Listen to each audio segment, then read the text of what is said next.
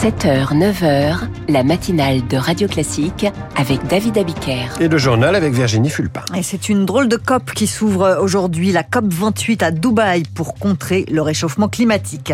Il a fait la pluie et le beau temps sur la diplomatie de ce monde. Henry Kissinger est mort, il avait 100 ans. Et puis Mortel Adèle ou Harry Potter, le salon du livre jeunesse a ouvert hier à Montreuil. Et puis à 8h10, l'éditorial de Guillaume Tabar. On reparlera d'Éric Dupont-Moretti et de sa relaxe. Et puis l'invité de la matinale a fondé il y a 20 ans les entretiens de Royaumont, un colloque ouvert qui a cette année pour thème croire. Et il est l'auteur de la démocratie des croyants. Jérôme Chartier est l'invité de la matinale de Radio Classique. La COP28 s'ouvre aujourd'hui à Dubaï. C'est euh, l'oxymore du jour, trouver un accord sur la sortie des énergies fossiles chez un roi du pétrole. 197 pays se retrouvent aux Émirats arabes unis pour prendre des décisions pour l'avenir et pour faire un bilan mondial des engagements pris lors des accords de Paris en 2015. Les États s'étaient engagés à limiter le réchauffement climatique à 2 degrés. On peut dire que des efforts ont été faits, Servane de Pastre. L'Union européenne, par exemple, a baissé ses émissions de gaz à effet de serre de 25% ces sept dernières années. Les États-Unis, le Royaume-Uni et l'Espagne ont très fortement diminué leur utilisation du charbon. L'Espagne voudrait d'ailleurs totalement s'en passer d'ici 2030. En Indonésie, le rythme de la déforestation a été divisé par 5 ces dix dernières années. Alors oui, il y a eu des efforts, mais il y a surtout encore beaucoup de travail. Pour limiter le réchauffement de la planète à 1,5 degré, il faudrait réduire nos émissions de 43% d'ici 2030 selon le GIEC. Et c'est exactement l'inverse qui se produit. Elles ont augmenté de plus de 7% depuis 2015. Robert Votard est climatologue et membre du GIEC. On ne prend pas le chemin d'une réduction massive des émissions aujourd'hui, notamment parce qu'il y a encore des investissements dans l'extraction d'énergie fossile ça, c'est vraiment une, problématique euh, très importante parce que la source du réchauffement climatique vient du charbon, du, pétrole et du gaz. La sortie des énergies fossiles qui est au cœur des négociations à Dubaï, mais peu de chances que cela aboutisse à un accord d'ici la fin des rencontres. Et la fin des rencontres, c'est le 12 décembre, 13 jours pour avancer. Une trêve prolongée in extremis entre Israël et le Hamas, 24 heures de répit en plus et l'espoir de voir de nouveaux otages libérés. Israël a reçu une liste de noms ce matin. Hier soir, ce sont 16 otages qui ont recouvré la liberté contre 30 prisonniers palestiniens. Mais la trêve est fragile, plus que fragile. Deux personnes ont été tuées et 12 autres blessées par des coups de feu ce matin dans la colonie juive de Ramoth à Jérusalem-Est. Les assaillants ont été neutralisés. C'est un géant de la diplomatie américaine qui disparaît. Henry Kissinger est mort. Il avait 100 ans. C'est l'homme qui murmurait à l'oreille des grands de ce monde, Augustin Lefebvre. Oui, le seul à avoir été en même temps conseiller à la sécurité nationale et secrétaire d'État, les larmes aux yeux derrière ses épaisses lunettes quand il est nommé par Nixon à ce poste. Il n'y a aucun autre pays du monde dans lequel un homme de mon origine pourrait se tenir ainsi aux côtés du président. Car Henry Kissinger vient d'une famille juive allemande qui a dû émigrer.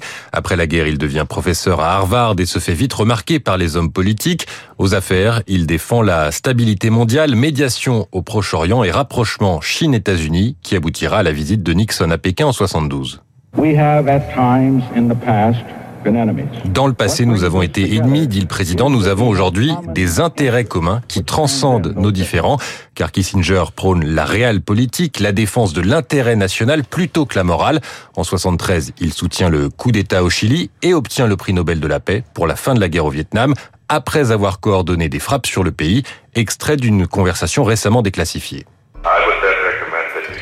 Je préconise de commencer à les bombarder massivement dans les prochaines 48 heures. De quoi faire de Kissinger un personnage controversé, ce qui ne l'a pas empêché de continuer à conseiller les présidents américains et à donner son avis publiquement jusqu'à très récemment. Merci Augustin Lefebvre. George W. Bush, l'ancien président américain, a d'ailleurs salué l'une des voix les plus écoutées en politique étrangère. Éric Dupont-Moretti a été relaxé par la Cour de justice de la République. Il peut rester au gouvernement. Le garde des Sceaux n'est pas coupable de prise illégale d'intérêt. C'est la décision de la Cour de justice de la République.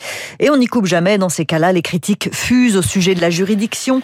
Ça fait 30 ans que la Cour de justice de la République existe, 30 ans qu'elle est critiquée, et aujourd'hui, plus que jamais, Lauriane Tout le monde. En procès d'Éric Dupont-Moretti, les victimes ont été frustrées par le fonctionnement de la Cour de justice de la République. Christophe Claire est l'avocat des syndicats de magistrats. Ils ne peuvent pas interroger les témoins. Ils ne peuvent pas être assistés quand ils sont entendus. Ils ne peuvent pas plaider. Cette forme de justice est une demi-justice. Nous souhaitons pour l'avenir que cette euh, imperfection soit corrigée. Des réformes à la marge sont possibles, mais pour aller plus loin, par exemple, inclure des citoyens parmi les juges, ce sera plus compliqué, prévient le député LR Philippe Gosselin. Juriste de formation, c'est la quatrième fois qu'il participe en tant que juge à la Cour de justice de la République. Cette Cour de justice, quand elle a été créée, apparaissait comme quelque chose de nouveau et de bénéfique 30 ans après, on se rend compte que c'est pas suffisant, donc il faut sans doute la faire évoluer. Si on veut la réformer, la Cour de justice, euh, il faut euh, réformer notre Constitution. C'était l'objet de la réforme de 2018, euh, voulue par le président de la République. C'était au moment de l'affaire Benalla, ça a été un vrai fiasco. Avant la relaxe d'Éric Dupont-Moretti, 11 membres du gouvernement sont passés devant la Cour de justice de la République. Quatre non coupables, deux ont été reconnus coupables mais dispensés de peine. Les autres ont écopé d'un mois à trois ans de prison. Ce n'est pas la Cour de justice de la République, mais le tribunal correctionnel de Paris qui juge Olivier Dussopt. Dix mois de prison avec sursis requis contre le ministre du Travail jugé pour favoritisme. Est-ce que vos enfants auront des livres sous le sapin à Noël? Bah, J'espère bien. Bah oui, le salon du livre et de la presse jeunesse a ouvert hier à Montreuil. Le secteur du livre pour enfants se porte bien, bien mieux que le reste du monde de l'édition. Un million et demi de BD, mangas, albums et romans pour enfants se vendent chaque semaine. Mais ce chiffre cache d'importantes disparités, comme Zoé Pallier l'a constaté dans les allées du salon. Sur les présentoirs, certaines piles de livres fondent plus vite que d'autres. Je regarde des livres euh, sur Harry Potter. Ce sont des classiques et leurs produits dérivés. Par exemple, ça c'est un livre de cuisine sur l'univers Harry Potter. Elle les veut tous, hein. Elle les aura peut-être pour Noël. Autre grand succès cette année encore, le nouveau Mortel Adèle, une héroïne rousse née en 2012.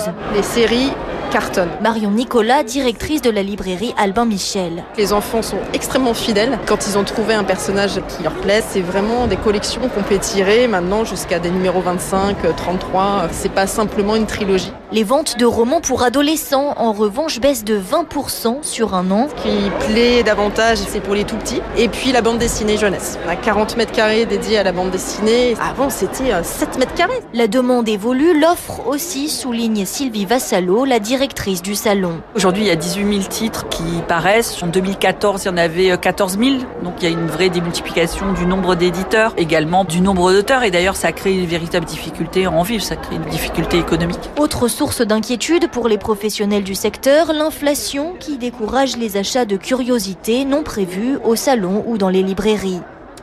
Et puis deux Olympiades en France en l'espace de six ans. Après Paris 2024, il y aura les Jeux d'hiver 2030 dans les Alpes françaises. En tout cas, c'est comme si c'était fait. Le CIO n'a retenu que la candidature de la France. Elle a retoqué celle de la Suède et de la Suisse. Ouais, et puis effectivement, il faut faire lire les enfants. Vous lisiez quoi, vous, quand vous étiez petite, Virginie? Je lisais, bah, par exemple, dans la bibliothèque verte, j'adorais euh, Alice avec ses, ses, copines Marion et Bess, je crois, qui, euh, qui étaient détectives euh, amateurs, lycéennes et détectives. Eh bien, vous aurez jusqu'à demain pour relire Alice. Vous revenez euh, demain pour d'autres informations, chère Virginie. Dans un instant, l'éditorial de Guillaume Tabar, la relaxe d'Éric Dupont-Moretti, conséquences politiques. Et puis à 8h15, l'invité de la matinale, c'est Jérôme Chartier. Il est le fondateur des entretiens de Royaumont qui fêtent leur 20e édition cette année sous le signe des croyances. Les croyances, c'est comme le cholestérol, il y a les bonnes et les mauvaises.